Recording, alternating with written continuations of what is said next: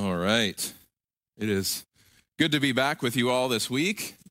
I was preaching at the Central Church last Sabbath. If you all remember back in February, Pastor Walter Martinez preached a sermon here, and we sort of had an agreement that if he preached here, that I would fill in and help him out and, and preach there as well. But I'm back today, and this morning's sermon is entitled The Son of Man. And if you'll allow me, I just want to open by asking a question Who is Jesus? Who is Jesus? He's the man of many names, right? If you're familiar with the Bible, you'll realize that throughout the Gospels, people referred to him most as the Christ or the Messiah. But he's been called a number of other things as well. He was called Rabbi, Son of God, Lord, Master, the Word, the Light of the World, Son of David, Lamb of God. And the list goes on from there. Yet, Jesus, when referring to himself, most often called himself the Son of Man the Son of Man. Now, have you ever stopped to wonder why that is? Why? The Son of Man, what does that mean? In order to begin to unearth the answer, we've actually got to go back. We've got to go back into the Old Testament to the prophetic book of Daniel. The phrase comes from an important chapter in that book. You see, J- Daniel was an Israelite prisoner. He was a prisoner of war who was forced to live in the beastly empire of Babylon. And while he was there, he was also forced to work for the prideful, violent king who had destroyed his home. I mean, can you imagine? Somebody comes in, destroys your home, kills your loved ones, and then you have to live with them and work for them. Doesn't sound fun. Doesn't sound like an easy task. Yet he moved forward with the help, with the power of God. And while he was living and working in Babylon, Daniel had this wild and prophetic dream chapter 7. Daniel chapter 7, starting at verses 2 and 3. Daniel spoke, saying, I saw in my vision by night, and behold, the four winds of heaven were stirring up the great sea. And four great beasts came up from the sea, each different from the other. The first was like a lion and had eagle's wings. I watched till its wings were plucked off, and it was lifted up from the earth and made to stand on two feet like a man. And a man's heart was given to it. And suddenly another beast, a second like a bear. It was raised up on one side and had three ribs in its mouth between its teeth. And they said thus to it, Arise, devour much flesh. After this, I looked, and there was another like a leopard, which had on its back four wings of a bird. The beast also had four heads, and dominion was given to it. And after this, I saw in the night visions, and behold, a fourth beast, dreadful and terrible, exceedingly strong. It had huge iron teeth then it was devouring, breaking in pieces, and trampling the residue with its feet. It was different from all the beasts that were before it. And it had ten horns. He saw four beasts coming up out of a dark and tempestuous sea. Hybrid, monster like animals, each scarier than the one before. And the fourth beast, it was such a mutant that there's no other beast living that we know of that he could describe it as. It is violent, leaving death and destruction in its wake. And then Daniel is told that these beasts symbolize violent and prideful kings and their empires, just like the very one Daniel was currently enslaved to. And these creatures, they aren't just random. But these images are developing an important biblical theme. How humans are like these remarkable creatures, capable of doing great good, but also horrible evil. We can, if we're honest with ourselves, we can admit that sometimes we behave like animals. Look at the first pages of the Bible. God creates the beasts of the fields and humans together, all from the dust of the ground, but then the humans are set apart and given a royal task of being God's image. Genesis 1 27. So God created man in his own image. In the image of God, he created him, male and female, he created them. Then God blessed them, and God said to them, Be fruitful and multiply, fill the earth and subdue it. Have dominion over the fish of the sea, over the birds of the air, and over every living thing that moves on the earth. So, us humans, in a lot of ways, we are similar to the animals, but we're called to become much more. We're to be God's representatives on this earth, ruling on his behalf like kings and queens. But if we keep reading the story here, we keep reading in the Bible, we'll find that humans are deceived by a beast who says that they could be more than just God's partners. Then the serpent said to the woman, You will not surely die, for God knows that in the day you eat of it, your eyes will be opened and you will be like God, knowing good and evil. Essentially, the serpent tells Adam and Eve that they can actually rule the world on their own terms, which sounds pretty good to them. But God, God in his infinite wisdom, he knows this will be a disaster, a complete and utter disaster. And so he expels the humans to the realm of the beasts. Genesis 3 22. And if you guys will just bear with me and apologize, I'm going to pull this over. I did get my vaccine the other day, and ever since I got it, I've been feeling a little lightheaded. So sorry. I'm going to be a little awkward here. um, Genesis chapter 3 and verse 22, it says, Then the Lord God said, Behold, the man has become like one of us to know good and evil. And now, lest he put his hand and take also of the tree of life and eat and live forever. Therefore, the Lord God sent him out of the Garden of Eden to till the ground from which he was taken. So he drove out the man, and he placed cherubim at the east of the Garden of Eden, and a flaming sword which turned every way to guard the way to the tree of life. The partnership is lost. The partnership that man had with God from the beginning is lost at this point. But thankfully, God makes a promise on that very day. He makes a promise that one day a human will be born. And this human, this man, will not give in to the beast. Rather, he will overcome and crush the serpent while being struck by it. While God is speaking to the servant, he gives this messianic prophecy in verse 15, Genesis 3:15. And I will put enmity between you and the woman, and between your seed and her seed.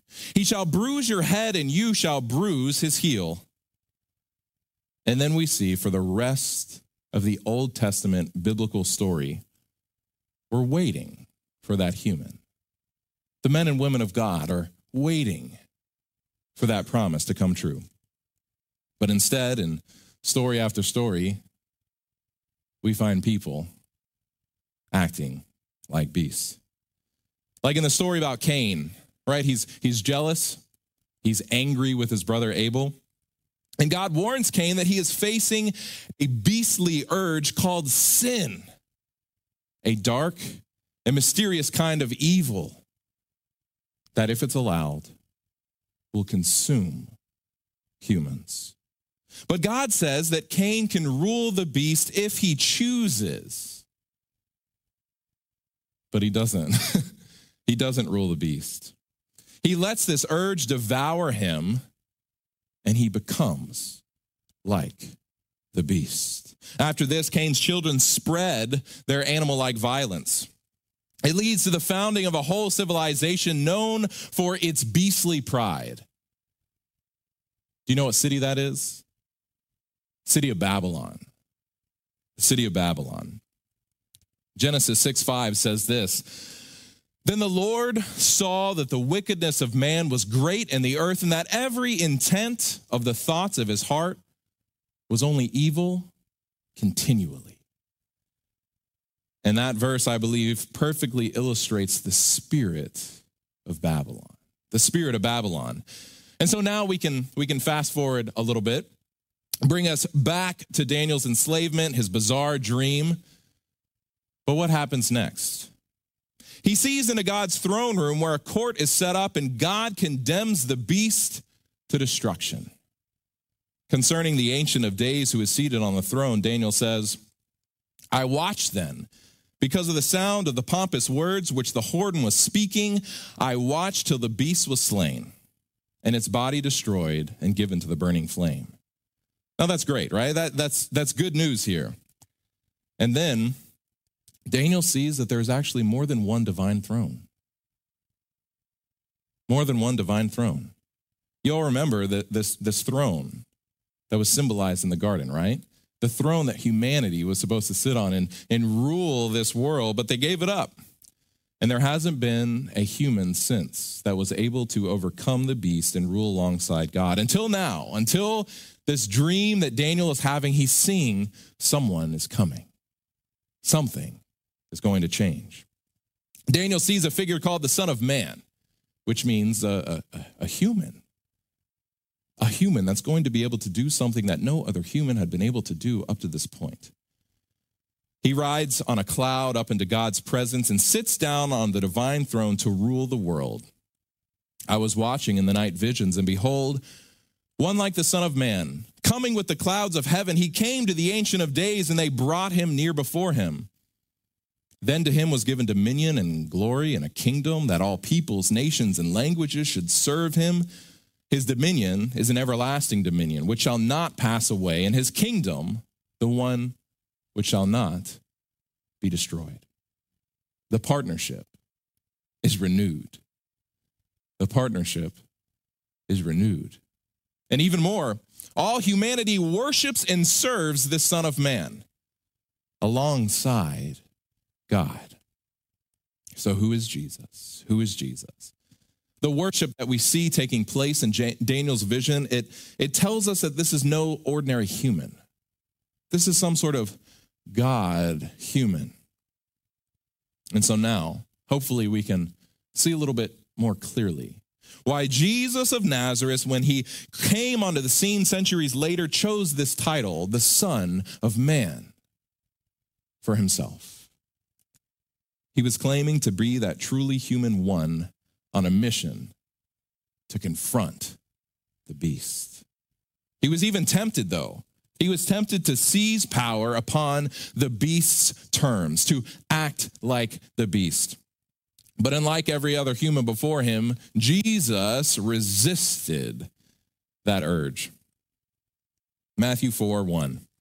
Then Jesus was led up by the Spirit into the wilderness to be tempted by the devil. After each temptation the enemy threw his way, he, he responded with three words It is written.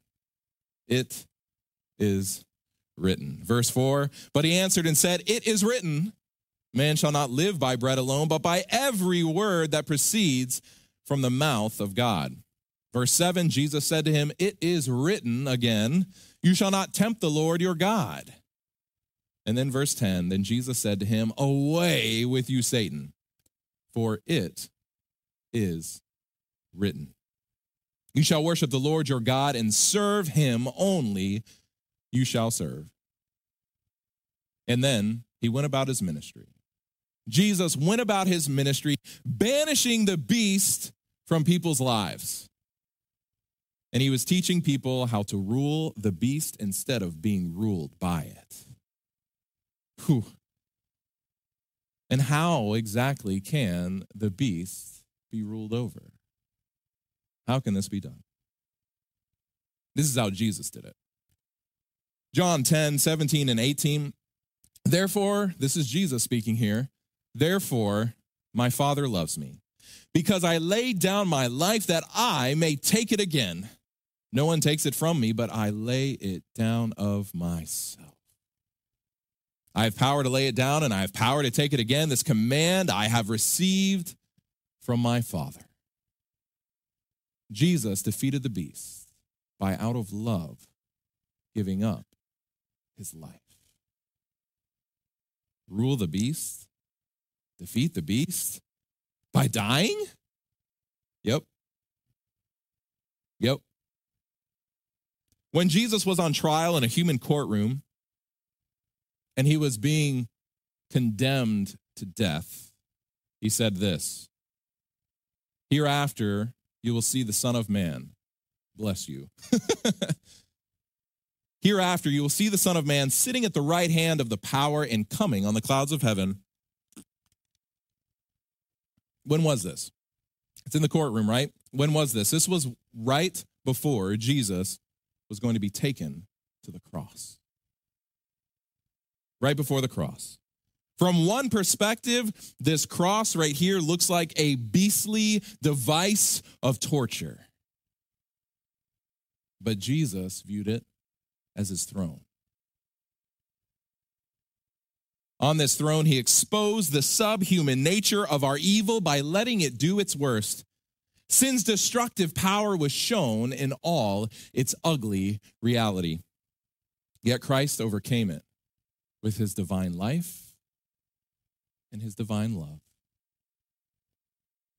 Jesus' execution was his exaltation. So, Jesus, he's the first human that overcame the beast. As a result, he can partner with God to rule the world, which brings us to the prophetic book of Revelation, specifically Revelation chapter 5. In that chapter, the ending of sin and the defeat of Babylon is symbolized by the opening of a scroll, and the scroll had seven seals. It was, it, it was keeping it shut. It couldn't be open. No one in heaven or earth was found that could open this. No one was worthy, but then one showed up. One showed up looking like a lamb that had been slain. It was Jesus. He took the scroll, and all of, uh, all of heaven burst into song, singing, You are worthy to take the scroll and to open its seals. For you were slain, and you have redeemed us to God by your blood out of every tribe and tongue and people and nation, and have made us kings and priests to our God. And we shall reign on the earth. And so now Jesus is summoning a new humanity into existence, one that can overcome the beast in the same paradoxical way to rule the beast by dying, to rule the beast by dying. And then by discovering that Jesus' life and power can become our new life and our new power. So we can rule the world as God's partners, Jesus style, in the power of service and humility and self sacrificing love. Now, it's been a while since I've given you all homework right? I, I, I realize that. It's been a while since I've given you all homework, but that's going to change right now. this week, I'm going to ask you to do two things. I'm going to ask you to do two things. First, each day I want you to read this following text. And if it's going to help you to remember it, write it down. Galatians 2:20. Galatians 2:20. I have been crucified with Christ. It is no longer I who live, but Christ lives in me. In the life which I now live in the flesh, I live by faith in the Son of God, who loved me and gave himself for me. Let those words sink in. Bask in the reality of the fact that Christ's death was your death. The death of that old man or old woman who wanted to live a life of selfish exaltation like the beast, but also realize that you now can live a new life in spirit and in truth. Believing in faith that you are a new creation with the mind and character of Christ. And then, second, second bit of the homework, I want you to pray daily that God would give you the opportunity to live out this truth. Pray that God would give you the opportunity to live out this truth. So go in faith, dear friends. The beast is a defeated foe, his kingdom is a fallen kingdom. And each day, we can, instead of building up that kingdom, spread the kingdom of God. Amen and amen.